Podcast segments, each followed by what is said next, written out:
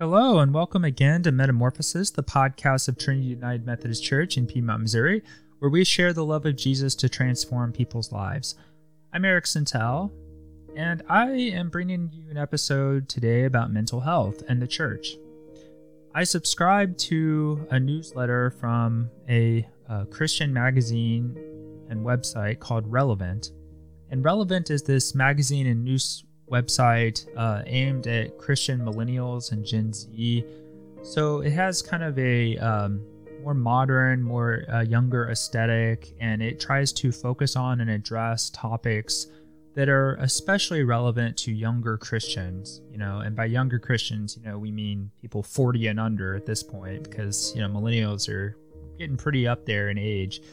So um, they recently, in their newsletter, uh, had couple of articles about mental health. And when I say their newsletter and these articles, I'm talking about, you know, these are their top five most popular articles from our website this week or this day.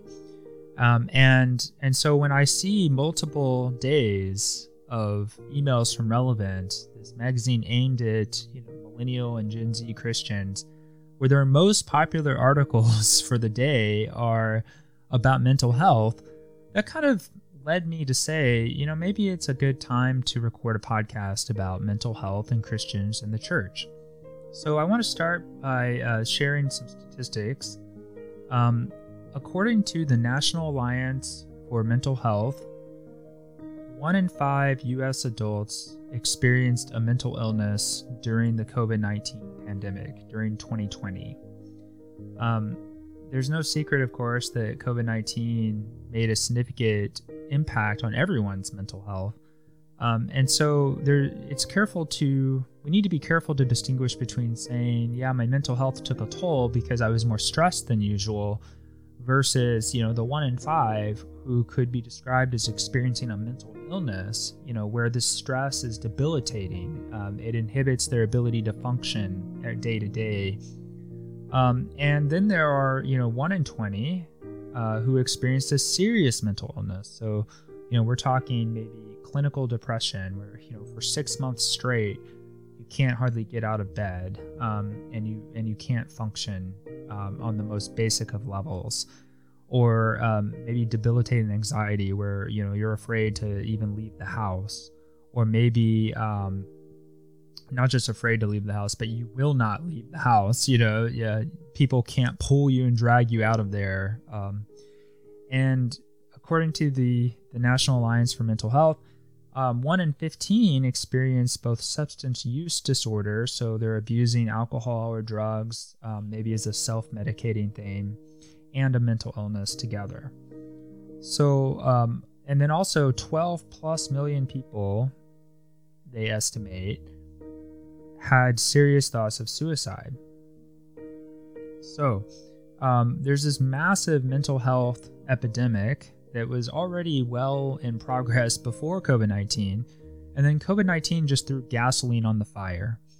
Um, and among US adults in 2020 who sought mental health services, um, almost 18 million of them experienced delays or cancellations in appointments. Um, over 7 million of them experienced delays in getting prescriptions, and almost 5 million were just unable to access the care they needed at all.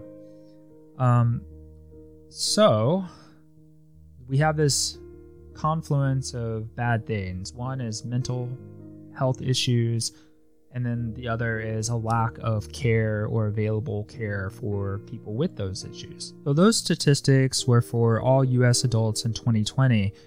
But the situation gets really dire when we hone in on Gen Z or people about age 25 and under.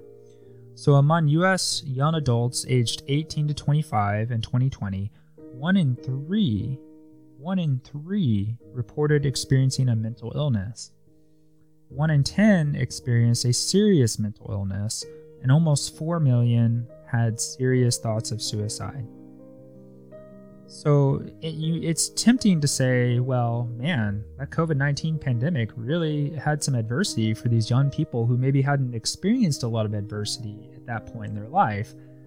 but uh, one in, according to the same organization, the National Alliance for Mental Health, one in five young people report that the pandemic had a significant negative impact on their mental health. So, one in three of U.S. adults 18 to 25 experienced a mental illness in 2020, but one in five of those people reported that the pandemic had a significant negative impact on their mental health. So, let's think about that. Um, about there's a gap there, right? So we already had a mental health crisis um, among young adults before the pandemic. The pandemic just made it a little worse for some people. Um, about half of the young people with mental health concerns, you know, already reported a significant impact. So the other half already were experiencing this, and we're going to experience this regardless of the pandemic. So we can't just blame the pandemic for everything uh, when it comes to mental health. It made things worse, but it wasn't the cause of mental health issues, particularly among younger people. And I teach a lot of Gen Z, and I can attest that they are much, much more likely to tell me I'm struggling with my mental health right now. I'm having a lot of mental health issues right now. And I have learned that I think they don't mean by that what I would mean by that, right? My generation, I'm an older millennial, um, and even my generation or my end of the generation, we have a stigma around mental health. You know, I have done work with counselors and therapists throughout my life but only in the last few years have I become comfortable sharing that with people. And it's still not something I'm going to lead with in a conversation, you know? It's not something I'm super comfortable talking about and sharing. Um, and so I'm very much aware that for most US adults, there's this stigma associated with mental health issues and seeking mental health care. That stigma does not seem to exist for younger adults aged 18 to 25 right now, they are they just don't have that stigma. They have normalized expressing their mental health issues and needs and seeking care for it or seeking self care for it. Um, like I said earlier, you know, the healthcare um, for mental health is really insufficient right now. You know, the um, the mental health counselors at my university where I teach are overwhelmed and have been for many years, actually, prior to the pandemic and then especially during the pandemic. They're overwhelmed. They have they are booked solid with appointments for weeks out. Um, and so if you need an appointment like right now, um, unless you are walking in and saying, I might kill myself today if I don't talk to someone, then they're going to bump whoever they were supposed to talk to and bring that person in. But short of that, they, uh, you might wait weeks and weeks or months to get an appointment with a free counselor through the university. Um, so then your options are okay, now I have to go out and find a counselor, um, which is easier said than done for someone who's functioning perfectly well. It's far harder for someone who maybe is struggling with mental health issues and especially serious mental health issues, you know, that clinical depression of six months or longer that I cannot get out of bed. Um, or that crippling anxiety where like I, you know, am in tears and breaking down at the thought of even um, facing this thing that causes me anxiety. And in my view, this is a very good development that Gen Z is so willing to admit that I'm struggling with my mental health and to seek care for it.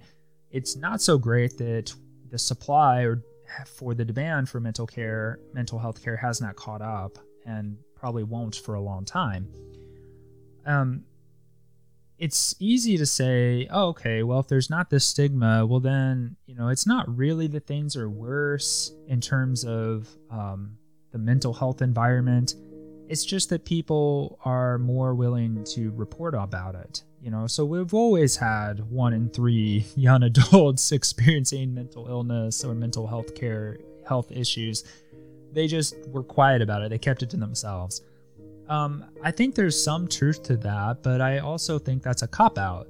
Um, I don't think one in three young adults experience mental health in prior generations. Uh, and I think there are a lot of complex reasons for why young people today are uh, particularly vulnerable to mental health issues.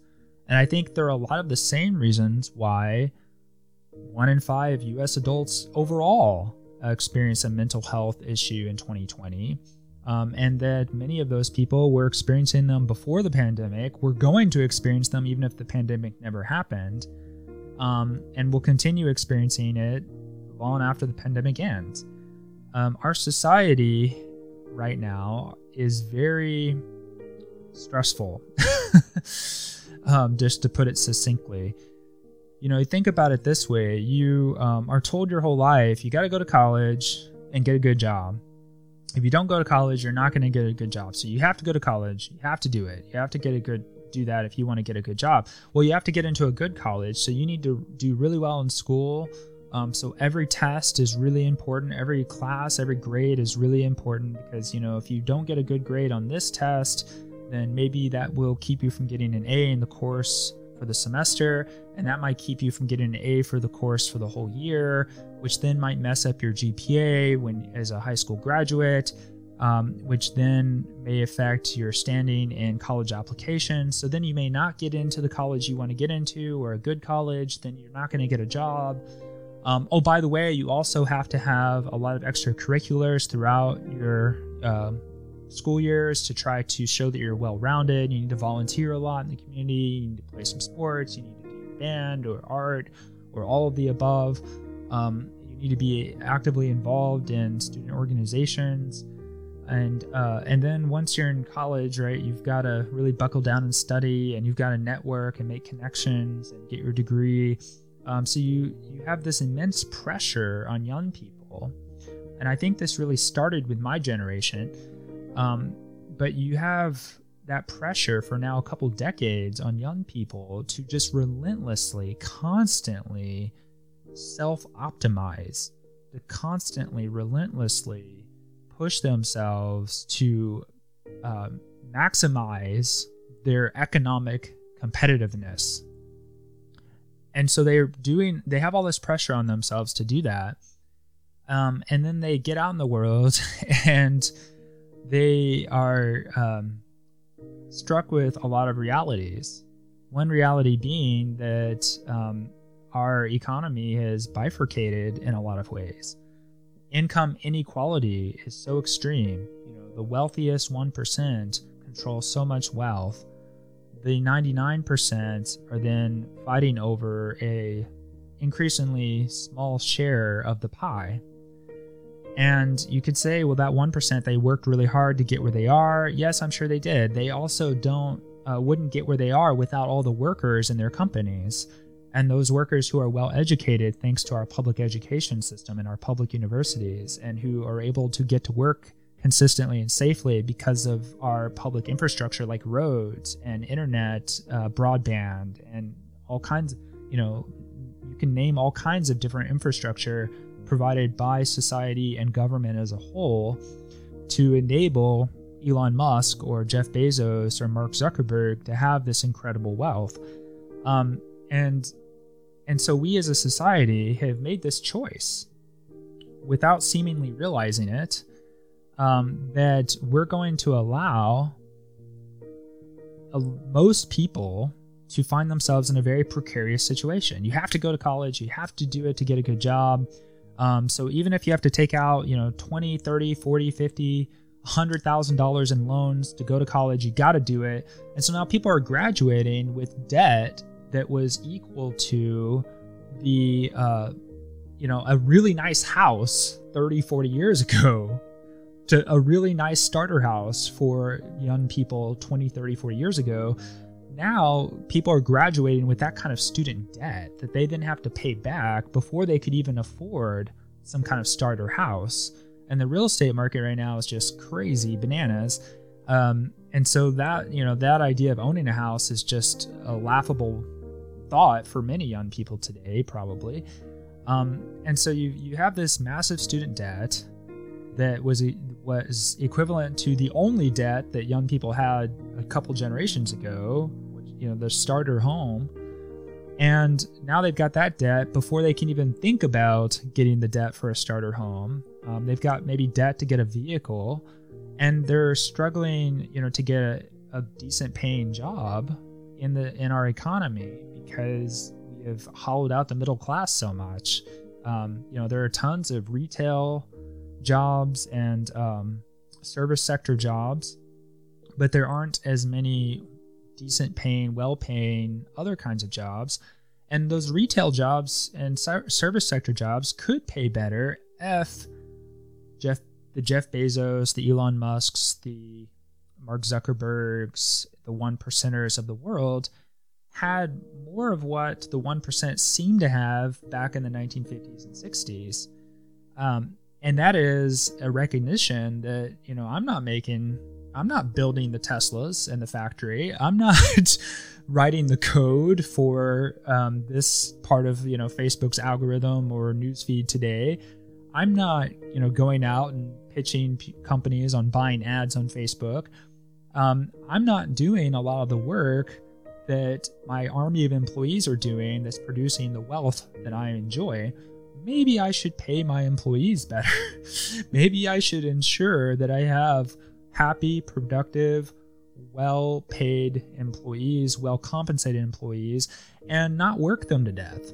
Because if I, um, you know, if someone's working 80 hours a week, doesn't matter how much I pay them, at some point that's unsustainable and maybe I need to hire a second person, so I now have two people working 40 hours a week.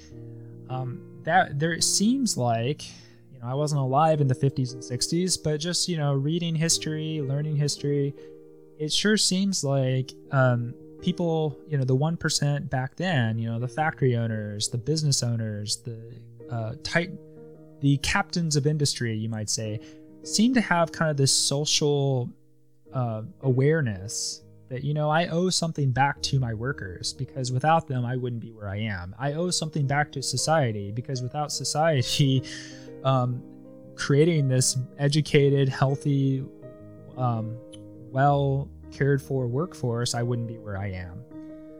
And that seems to have gotten lost. At some point, um, big businesses and business owners seem to decide, you know, all I re- my only responsibility is to my shareholders. My only responsibility, my only goal is to increase the value of stocks and stock returns and dividend returns for my shareholders. So if that's your primary responsibility and primary goal, well then okay, I'm going to pay my workers as little as I can to, you know, as little as I can before they quit or, you know, as little as I can that they can still survive and you know, show up to work the next day with you know enough calories uh, in their bodies to you know be able to think and work the day. Um, I'm gonna pay them as little as I can, and I'm gonna work them as much as I can. So then we have the development of the always-on work culture, the development of you know an email and cell phones and smartphones just threw a heap load of gasoline onto that. Um, so we have this culture of you know working way more than 40 hours a week um, and working nights at home, working on the weekends, trying to catch up on things um, that you couldn't deal with during the workday because you were too busy answering email or attending meetings. Um, and so we have this always on work culture where we're just always working. Um, and all of that in our society I believe, is a big reason why one in three young adults have mental health issues. you put all this pressure on yourself your whole life to relentlessly self optimize and relentlessly improve your economic competitiveness. And then you get out in the economy and you find yourself working a fairly crummy job for fairly crummy pay. Um, and you're like, man, I, uh, I thought that I was more self optimized, more competitive than this. Um, I guess I need to just keep working harder and harder and harder, and I keep I need to you know keep doing more and more and more. Um, and if you do have a good job or a decent job, you maybe feel yourself feel compelled to take on more and more responsibilities. You know, your business fires somebody and now their responsibilities becomes your responsibilities and you're happy to take them on because you don't want to get fired too so um, no wonder one in three young adults had mental health issues in 2020 um, and no wonder you know most of them were going to have those issues regardless of the pandemic the pandemic just made it a little worse for some of those people I am a good example of everything I just described. You know, I teach at a university and I love what I do, but I'm literally doing the work of three or four people. Um, I just got back from an academic conference and uh, with a colleague, and you know, my colleague is the assessment coordinator th- for the university, and she teaches as a professor, and she serves on several different committees. I'm the general education coordinator for the university, and I teach several classes, and I serve on several committees. Um, and some of the committees I serve on, I will say, could each of them could be a full time position in its own right.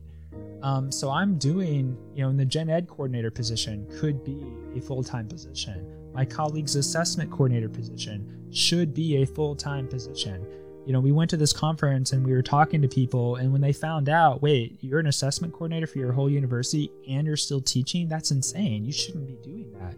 You have to have a full time position in the assessment coordinator role. Um, and you're you don't. You only get like one course release, so you get to teach one less class than you normally would, but you're still teaching. That that's nuts. And we were like, yeah, we know, but this is our reality. This is our situation. But what I've experienced is that at a certain point, it all starts to uh, become kind of overwhelming. And you know, I'm I consider myself very lucky, very fortunate to have the job that I have, to have the income that I have. Um, and so now, so I have a lot of empathy for you know the person who is juggling two or three different balls. Uh, you know, they've got they're trying to go to school and get a college degree to become more economically competitive. In the meantime, they've got two part-time jobs and um, they've got family obligations and things like that. Um, I have a lot of empathy for those people who have that kind of um, situation and don't have the income that I have and enjoy, they're you know kind of struggling to make ends meet. And they're struggling to meet their basic needs. so it's a lot. So, what can the church do? Right? What can we as Christians do to try to help address this issue of mental health? Um, well, Diana Butler Bass, a popular theologian and historian, has written a lot of great books, and I highly recommend you sign up for her email newsletter, The Cottage. Diana Butler Bass uh, said in one of those cottage emails that uh, when church, a small church asked her, "What do we do to reach out to young people?" She said, "We'll provide them with uh, free health care." she or free health insurance.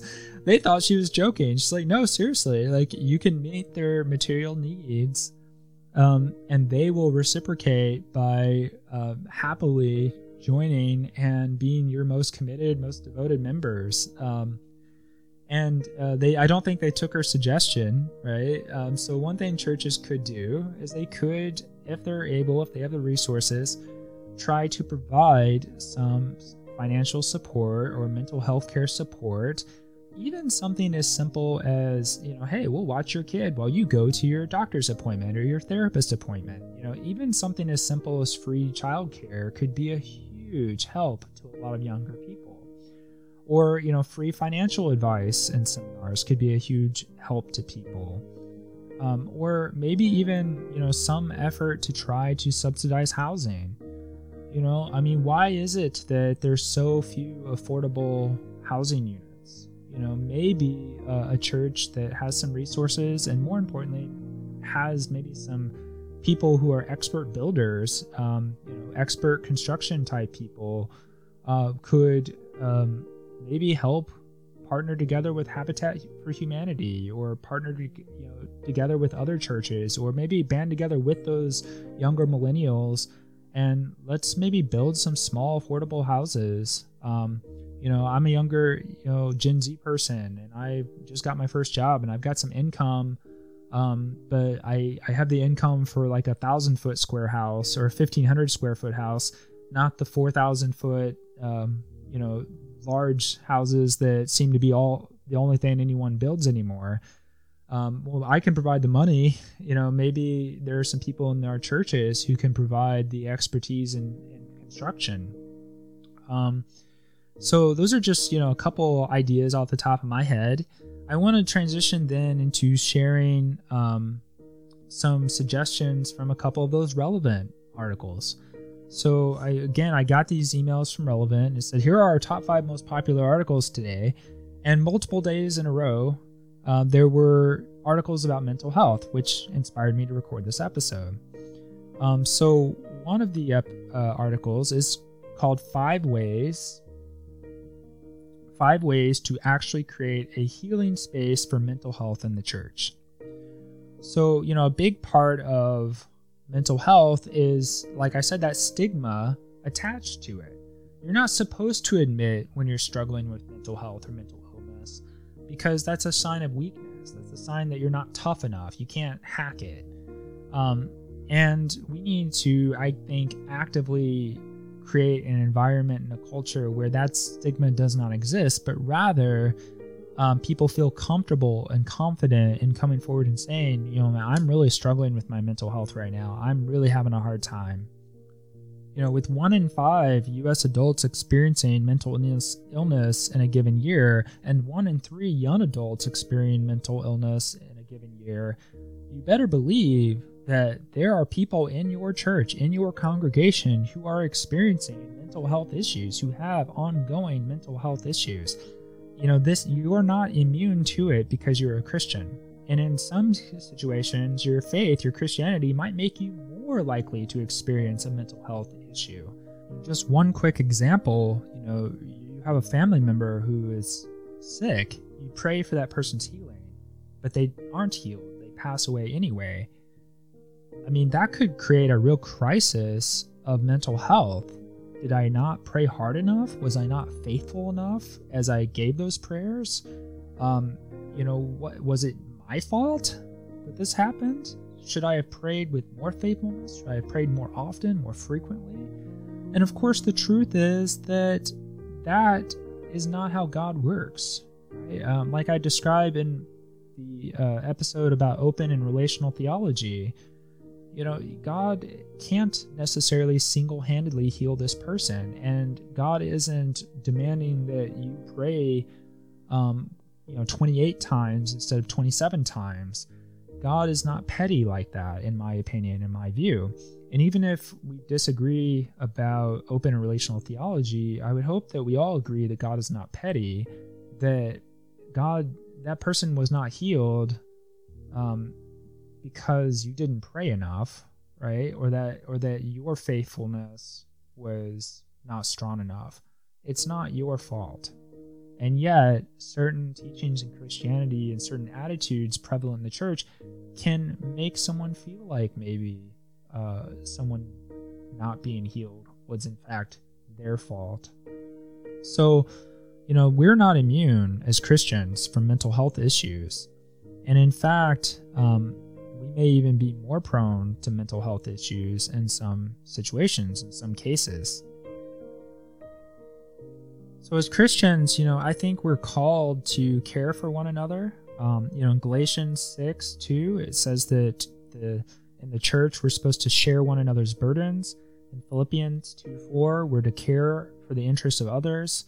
In uh, First Thessalonians, Isaiah, Romans, each of those books tell us to encourage the disheartened and help restore those who are weak. So, um, we, of course, have the hope in Christ, but we're also called to bring God's will down to earth, right? God, Jesus taught us to pray, May your kingdom come, may your will be done on earth as it is in heaven. And so maybe we can bring a little bit of heaven down here um, and not just you know have this escape mindset. Well we've got heaven we've got the resurrection. So who cares what happens here? Maybe we can bring some heaven down here and enact god's will on earth as it is in heaven. So here are five suggestions from this relevant article by um, brittany moser. Um, so this is called Five Ways to Actually Create a Healing Space for Mental Health in the Church by Brittany Moser. So, one way is to be mindful of the attitude we're creating around mental illness with our words. So, instead of having kind of a uh, savior complex, like, oh, you're struggling with mental health, I'm going to save you, you know, and instead of like jumping into black and white answers, like, well, just pray more. Um, instead, you know, we need to be become more comfortable sitting with complex issues and challenges people are experiencing. Things that we don't fully understand, that don't have quick, easy solutions and resolutions. Um, the truth is that when someone says to us, I'm struggling with mental health, we may get very uncomfortable. We may get, you know, what do I do with that? I don't know. And so we have to get comfortable with being uncomfortable and we have to um, create an environment, an attitude um, where people have um, comfort admitting mental health issues. And if they come forward and share that and talk about that, that we don't jump in with a savior mindset or a black and white mindset looking for quick solutions.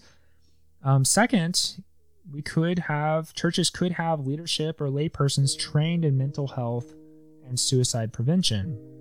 Um, so there are a lot of organizations out there that provide information and educational trainings and curriculum online. Um, so maybe find those and train pastors or staff or lay people in the congregation about mental health.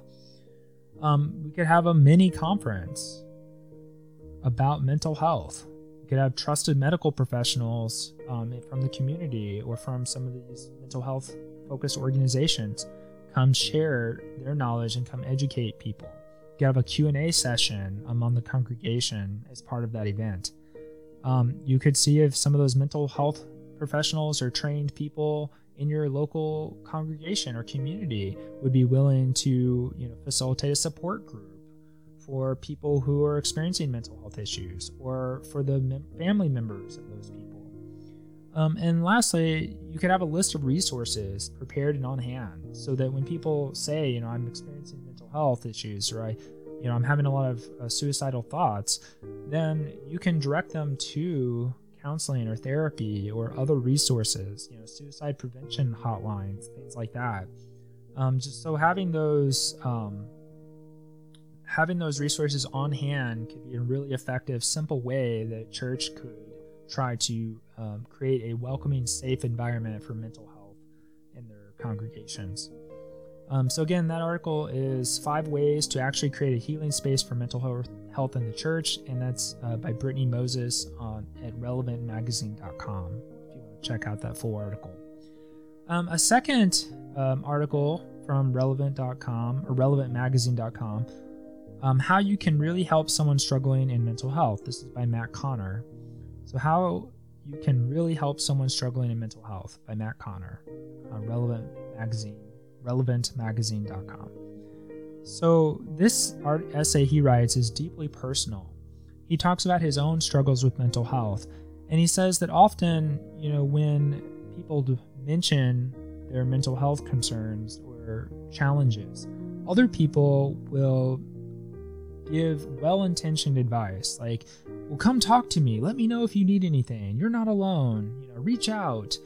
Um, and those are all really well intentioned. Um, and Connor writes a person in their right mind would hear a phrase like, call me if you need anything, and would respond with a phone call, confessing their negative thoughts and destructive activities and asking for help. But someone in their right mind wouldn't exactly need help with their mental state in the first place.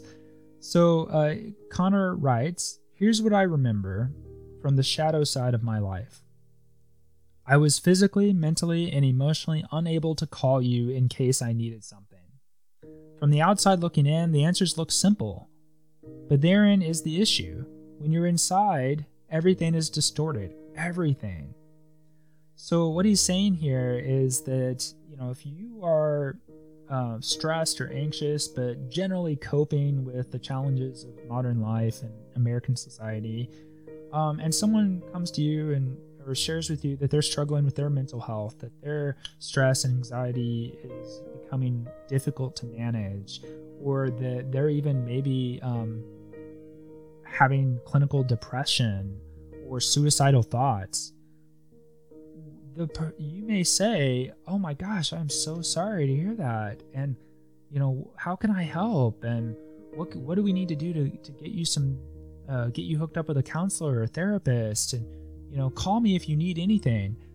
So we jump in with you know all these action items, but as Matt Connors shares, you know, in his mental state, he was not able to act. He wasn't able to take the actions that people would jump in and say, you know, let's do this, let's do that. Um, you know, I shared at the beginning of this podcast some of the statistics about how many people have delays in getting an appointment with a counselor or a therapist. You know, it might take weeks or months to get in to see someone. And then once you see them, you know, does insurance cover it? How much does insurance cover? Can I even afford this? There are a lot of barriers to acting to get therapy or counseling. Um, and those barriers are tough for people who are in a good mental state. Now imagine the people who are in a bad mental state. you know, like Connor says, I was physically, mentally, and emotionally unable to call you in case I needed something. So we tend to say, okay, call me if you need anything. But the people we say that to can't. They're not able to call us if they need anything.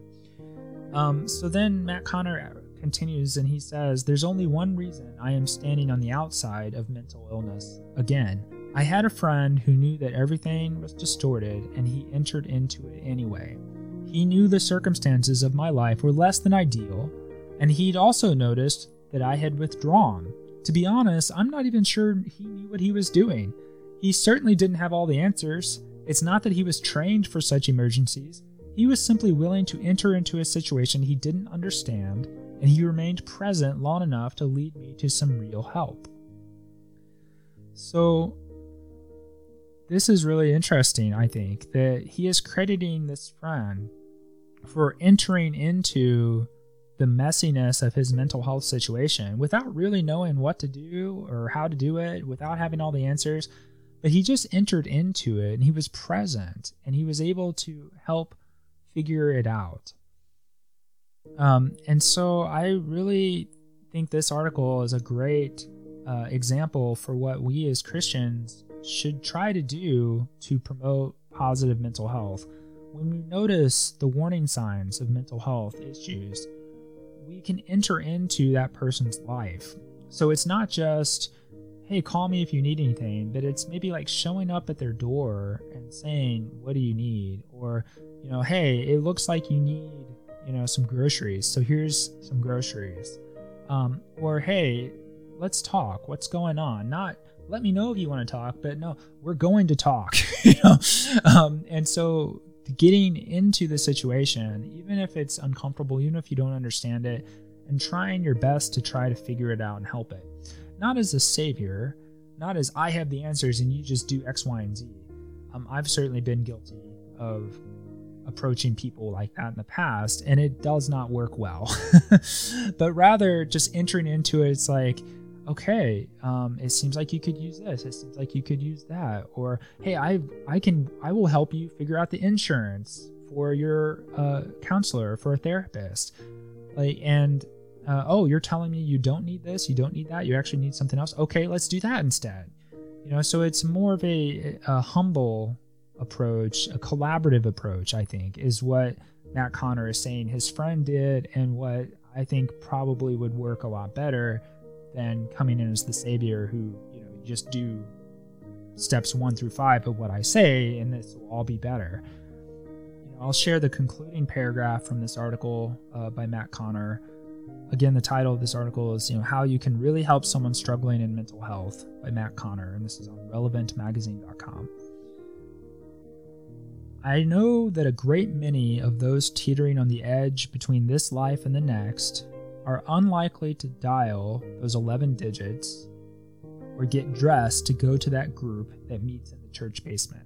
What they need is someone who will roll up their sleeves and enter into the void for them, someone who can bring that outside perspective into what feels like a bottomless pit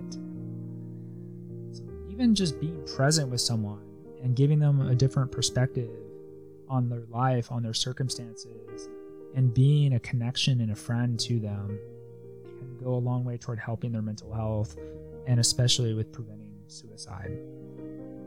How do you know if someone's struggling with mental illness if they don't tell you, if they don't share that? Well, you might notice that a person seems very sad or withdrawn for more than two weeks. So, this isn't just a temporary funk, this isn't just a bad day or a mood swing. Um, this is a persistent, pervasive sadness and withdrawal over you know more than two weeks. Um, someone obviously if they try to harm or end their life that's a big red flag obviously. Or if they're just making plans to do so if they're just talking and thinking about how to do so that's something to be taken very seriously. Um, severe out of control risk taking behavior that could cause harm to oneself or to others a sudden overwhelming fear for no reason.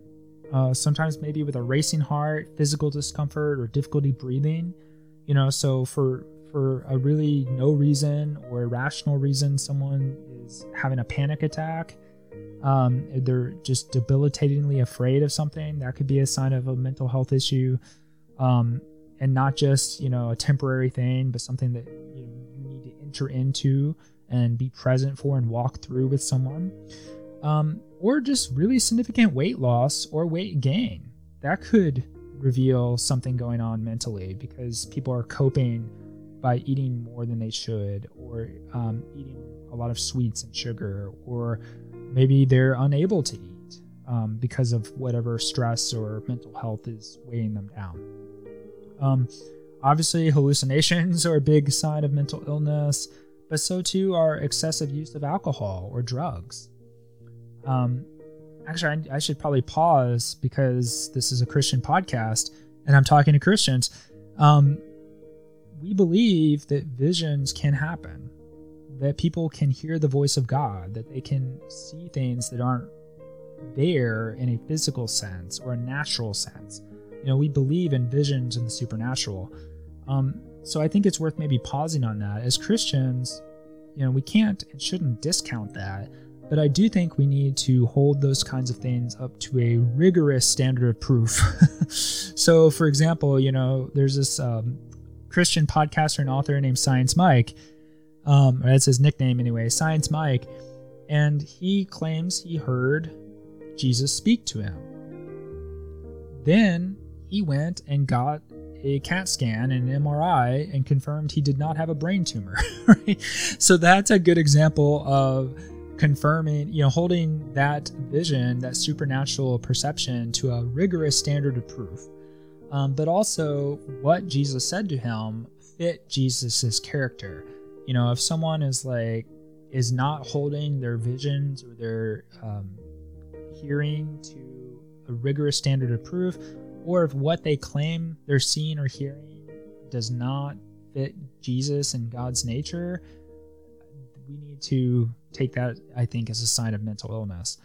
Um, Self medicating with alcohol or drugs or food or TV or whatever it is can be a sign of mental illness. Drastic changes in mood, behavior, personality, sleeping habits. You know, so not just oh, I'm in a bad mood today, but like I don't recognize this person. Um, extreme difficulty concentrating or staying still, and intense worries or fears that get in the way of daily activities. You know, so like I'm afraid of heights. I still climbed up on the ropes course, you know, four stories in the air with my son and my spouse. Um, but an intense worry or fear where like I can't function, I can't do what I need to do on a daily basis, that's a different kind of thing and a sign of um, mental health or mental illness. Um, and we need to be especially careful to look for these signs in younger people. 50% of lifetime illness begins by age 14. So if you are to experience a lifetime illness uh, or mental health issue at some point in your life, you've got a 50% chance that some sign of it will show up by age 14. You have a 75% chance of it showing up by age 24. So we need to be especially careful in looking for noticing these signs Um, and I'm I am very leery or wary of over diagnosing people, you know. But uh, and so I think it's important to emphasize we're not talking about typical you know teenage mood swings or behavior or moodiness.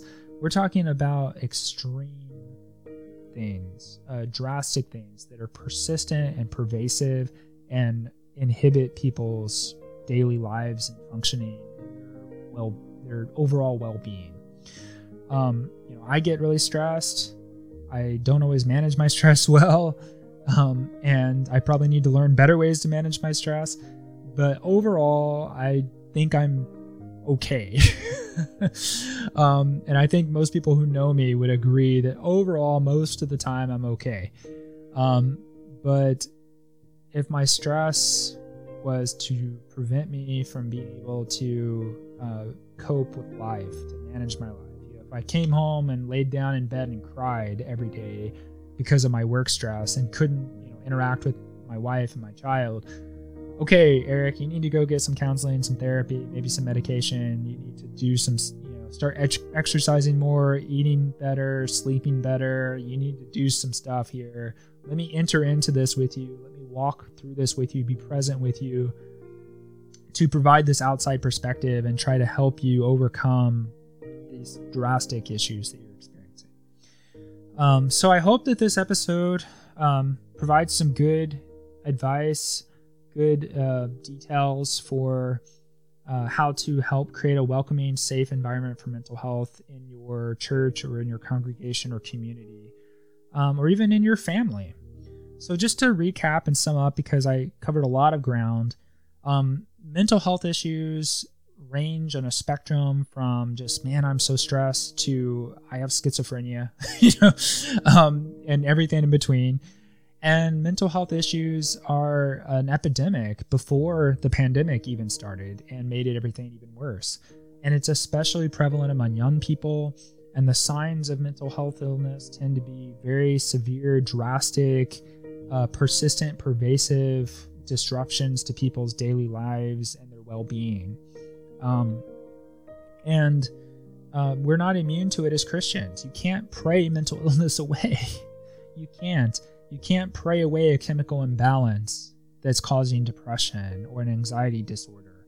Um, and you can't, uh, and in some cases, you know, faith may even make it more likely that you would experience stress or anxiety or fear guilt or remorse that affects your uh, overall well being and your mental health. And so um, we can normalize talking about mental health and admitting when we're struggling with our mental health we can provide resources for people and connect them to those resources. We can um, enter into those complicated situations not as saviors, but as friends to try to be present and to provide perspective and walk through things with people um, and facilitate their efforts to get the help that they need. We can um, educate our congregations and train maybe uh, certain lay people or staff to be especially well equipped to deal with certain mental health challenges. Um, we can have you know mini conference with Q and A with the conference with the congregation and with mental health professionals. We can form support groups, um, and when we enter into a mental health illness, we then can try to get those people into those support groups and get them connected and plugged in to the resources that they need. Thank you as always for listening. God bless. And if you are struggling with mental health illness or mental uh, health issues, um, please find someone who you trust, whom you can confide in, and who will enter into the situation with you and help you connect with the resources that